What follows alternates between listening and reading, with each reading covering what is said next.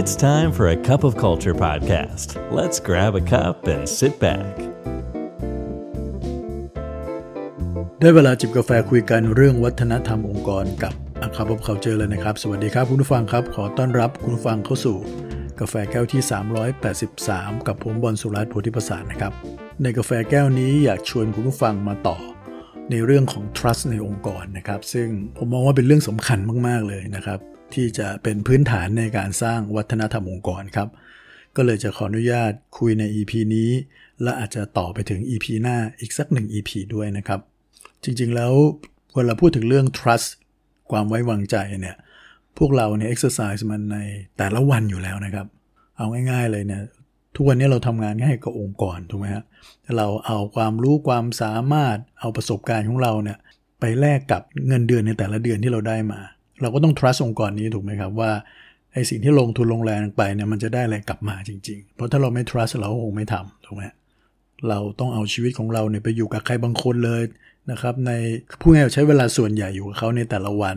สร้างครอบครัว ลงทุนซื้อบ้านด้วยกันนะครับ มีครอบครัวสร้างครอบครัวมีลูกมีเต้าด้วยกันเนี่ย อันนี้ก็ต้องไว้วางใจกันถูกไหมฮะไม่งั้นเราก็คงทำอะไรแบบนี้ไม่ได้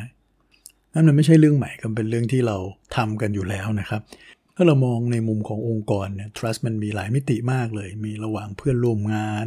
ระหว่างเรากับหัวหน้าเรา ระหว่างหัวหน้ากับลูกน้อง กับ business partner กับ stakeholder ต่างๆ ที่เราทำงานด้วยครับ วันนี้อยากจะซูมอินในมุมของคนที่เป็นหัวหน้า ซึ่งปกติถ้าเราพูดถึงเรื่องของ leadership เนี่ย ถ้าเป็นความหมายแบบดั้งเดิมเนี่ย leadership มันมาด้วยอำนาจมาโดยตำแหน่งครับ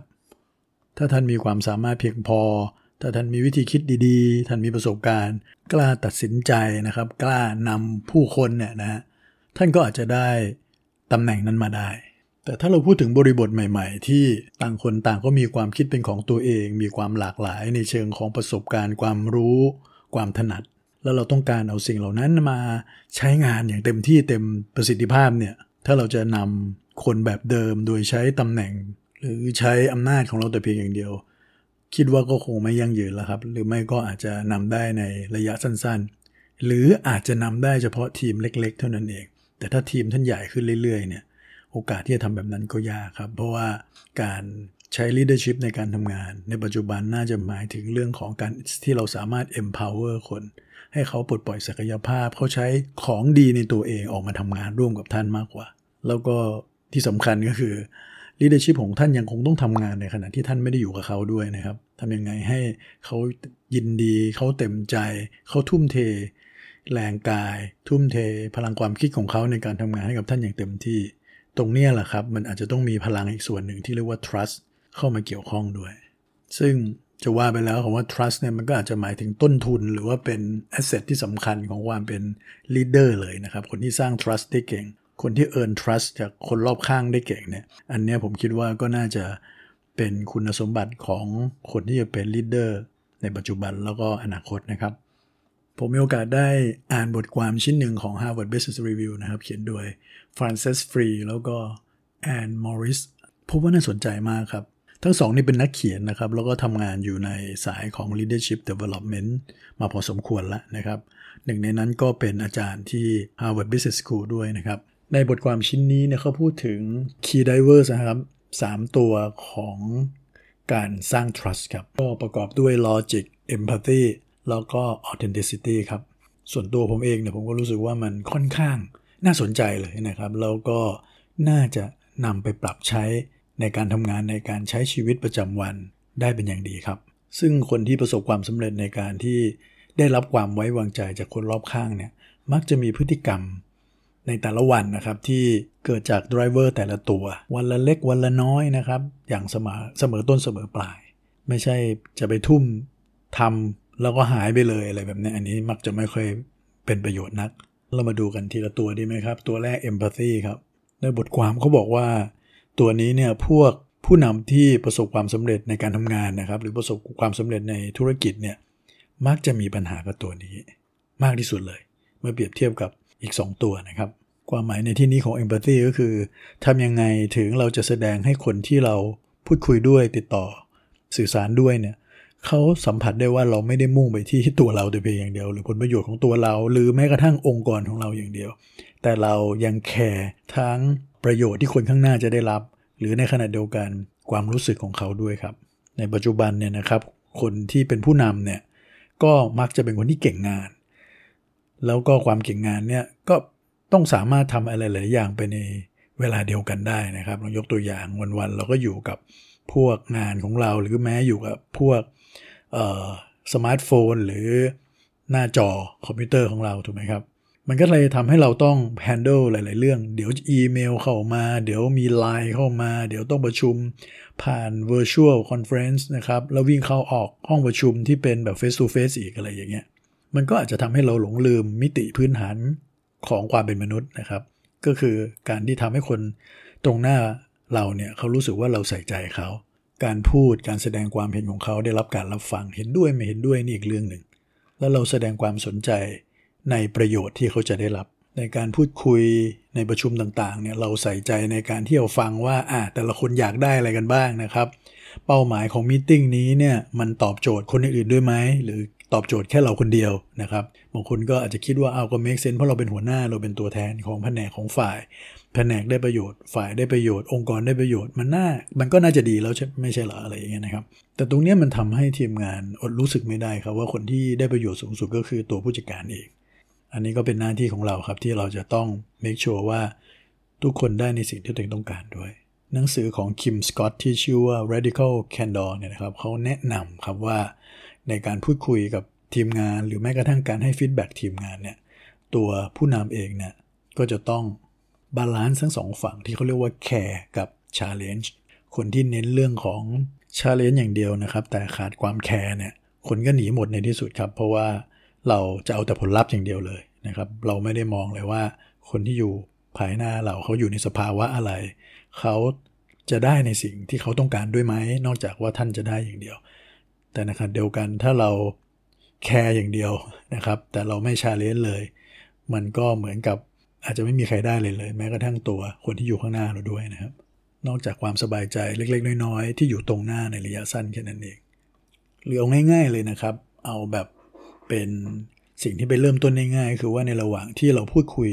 กับทีมงานของเราเนี่ยเป็นไปได้ไหมที่เราแสดงให้เขาเห็นว่า เราจะไม่แตะโทรศัพท์ แล้วเราจะ โฟกัสไปที่การพูดคุยจริงจังเลย โดยเฉพาะนะครับการพูดคุยที่มันมีเรื่อง sensitive มากๆ แล้วมันเกี่ยวกับเขาโดยตรงเนี่ยนะครับเราแสดงให้เขาเห็นอย่างสม่ำเสมอเนี่ยอันนี้ก็อาจจะเป็นจุดหนึ่งที่เริ่มต้นใน part ของ empathy ได้ครับ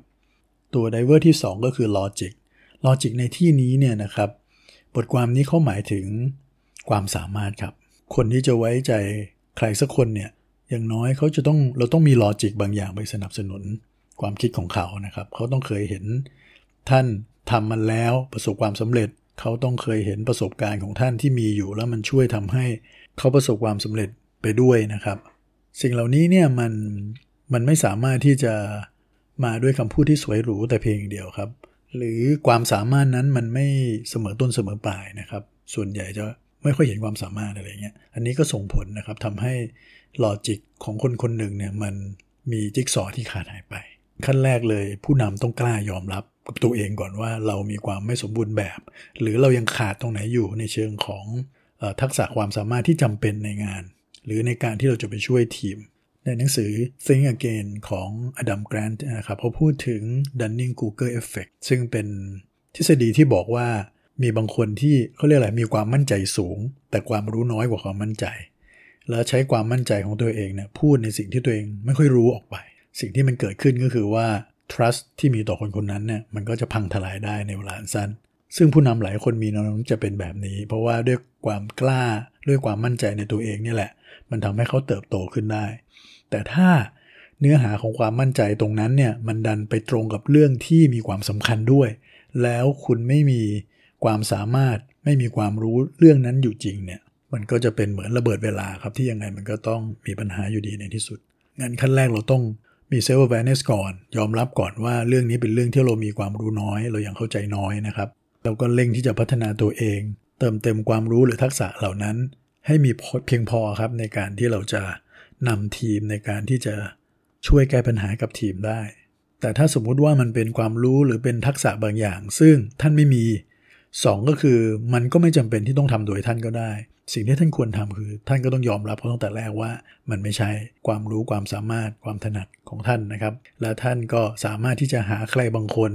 มาช่วยเป็นหนึ่งในทีมงาน ที่จะมาปิดแก็บตรงนี้ได้อะไรอย่างเงี้ยนะครับอันนี้สำคัญครับแต่ถ้าเราพูดออกไปก่อน หรือทำให้เขารู้สึกว่าเรามีความรู้ความสามารถนั้น แต่ในที่สุดเราไม่มีอันนี้ครับเป็นการทำลายความไว้วางใจของทีมงานที่มีต่อเราเต็มๆเลยครับ แล้วก็ driver ตัวสุดท้ายเลย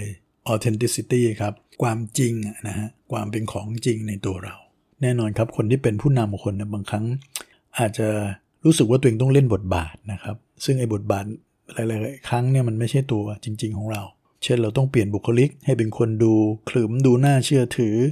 ดูมีเหตุมีผลทั้งนั้นที่ตัวตนของท่านอาจจะเป็นคนที่ตลกโปกฮาเป็นคนมีอารมณ์ขันอย่างเงี้ยนะฮะซึ่งสาเหตุที่คนไม่ กล้าที่จะแสดงตัวตนของตัวเองออกมา ซึ่งบางครั้งอาจจะเป็นเรื่องที่รู้ตัวหรือไม่รู้ตัวเนี่ยอาจจะเป็นเพราะว่าเขากลัวว่ามันอาจจะมีผลลัพธ์ในเชิงลบตามมา ถ้าคนมารู้ว่าตัวตนของเราเป็นยังไง ซึ่งอันนี้ผมต้องขออนุญาตทำความเข้าใจก่อนนะครับว่าคำว่าบทบาทของผู้บริหารหรือทักษะในการบริหารจัดการ หรือความรู้ในการทำงานเนี่ยมันเป็นคนละเรื่องกันกับความเป็นตัวตนของเราจริงๆนะฮะถ้าท่านเป็นตัวของท่าน ยกตัวอย่างเช่นนะครับ ท่านอาจจะเป็นคนที่พูดจาตรงไปตรงมาโผงผางกับผู้คน เวลาคุยอะไรก็ไปที่ประเด็นไปที่ผลลัพธ์ที่ต้องการ แต่พอเราอาจจะไปได้รับการอบรมหรือไปอยู่ในสิ่งแวดล้อมใหม่ เช่นไปเริ่มงานในที่ทำงานใหม่ เราก็อาจจะได้รับ feedback มา หรือได้เรียนรู้มาว่าสิ่งที่เราเป็นอยู่ มันอาจจะส่งผลลบนะครับ เราก็เลยเปลี่ยนบุคลิกเป็นอีกคนหนึ่งนะครับ compromise มากขึ้น เลี่ยงที่จะพูดอะไรตรงๆมากขึ้นนะครับ เพราะคิดว่าตรงนี้อาจจะช่วยให้การเป็นผู้นำของท่านดีขึ้นนะครับ แต่ในความเป็นจริงแล้วเนี่ยถ้าเราไม่สามารถจะเปลี่ยนอะไรขนาดนั้นได้เนี่ยในที่สุดแล้ว ตัวตนข้างในมันก็ต้องโผล่มาอยู่ดีครับ และในวันที่เขาเห็นความไม่เสมอต้นเสมอปลายแบบเนี้ยผลลบมันจะมากกว่าผลบวก มากกว่าการที่ท่านแยกเรื่องสองเรื่องออกจากกัน เรื่องของบุคลิกลักษณะก็คือเรื่องหนึ่งนะครับ ส่วนเรื่องทักษะความสามารถ ก็คืออีกเรื่องหนึ่ง เพราะฉะนั้นอะไรที่มันเป็นบุคลิกลักษณะของเรานะครับ เราก็สามารถเป็นแบบนั้นได้ครับ คนพูดจาโผงผางตรงไปตรงมากับลูกน้อง แล้วลูกน้องรักก็มีมากมายนะแล้วก็เป็นผู้นำที่ดีหลาย ๆ คนที่เราเห็นด้วยเช่นเดียวกันสำคัญก็คือท่านต้องเสมอต้นเสมอปลายนั่นเอง โดยท่านต้อง balance อีก driver ทั้งสองตัวด้วยก็คือ เรื่องของ empathy แล้วก็เรื่อง logic ที่เราพูดก่อนหน้านี้แล้วด้วยนะครับ พอมี 3 ตัวเนี่ยแหละครับ คนก็จะไม่เรียบตัดสิน เพียงเพราะว่าท่านเป็นคนตรงไปตรงมา อีกมุมหนึ่งก็คือว่าในปัจจุบันเนี่ยเราส่งเสริมเรื่องของ diversity นะครับ diversity ในที่นี้เนี่ยมันรวมไปถึง diversity ในมุมของความคิด ในมุมของบอกของบุคลิกของคนด้วยนะครับ นี่ถ้าเราทำงานอยู่ในทีมที่มีทุกอย่างเหมือนๆกันไปหมดเลยคนที่พยายามที่จะปิดกั้นความเป็นตัวตนของตัวเอง แล้วก็ พยายามตามเพื่อน หรือทำให้เพื่อนรู้สึกดีรู้สึกประทับใจในตัวเราเนี่ยโอกาสที่จะส่งเสริมความหลากหลายในเชิงความคิดไอเดียต่างๆเนี่ยมันก็ยากขึ้นครับ นอกจากตัวเราแล้วเนี่ยเราก็ควรจะส่งเสริมให้ทีมเนี่ยมีความเป็น authenticity ในตัวเองด้วยเช่นเดียวกัน กล้าที่จะยอมรับความแตกต่างของกันและกัน กล้าที่จะมองข้ามบุคลิก หรือวิธีการที่ทีมใช้ในการสื่อสารนะครับ แต่ไปที่เนื้อหาสาระของมันมากขึ้นนะครับ ตรงนี้เราจะได้ประโยชน์จากความหลากหลายมากขึ้นครับ และนี่ก็คือ3 driver สำคัญนะครับ ที่จะช่วยขับเคลื่อนความไว้วางใจระหว่างท่านกับทีมงานของท่านได้เป็นอย่างดีนะครับ ลองไปปรับใช้ดูได้ครับ วันนี้กาแฟหมดแก้วแล้วครับ อย่าลืมนะครับ ไม่ว่าเราจะตั้งใจหรือไม่ก็ตามเนี่ยวัฒนธรรมองค์กรมันจะเกิดขึ้นอยู่ดีครับทำไมเราไม่มาสร้างวัฒนธรรมในแบบที่เราอยากเห็นกันล่ะครับ And that's today's Cup of Culture. See you again next time.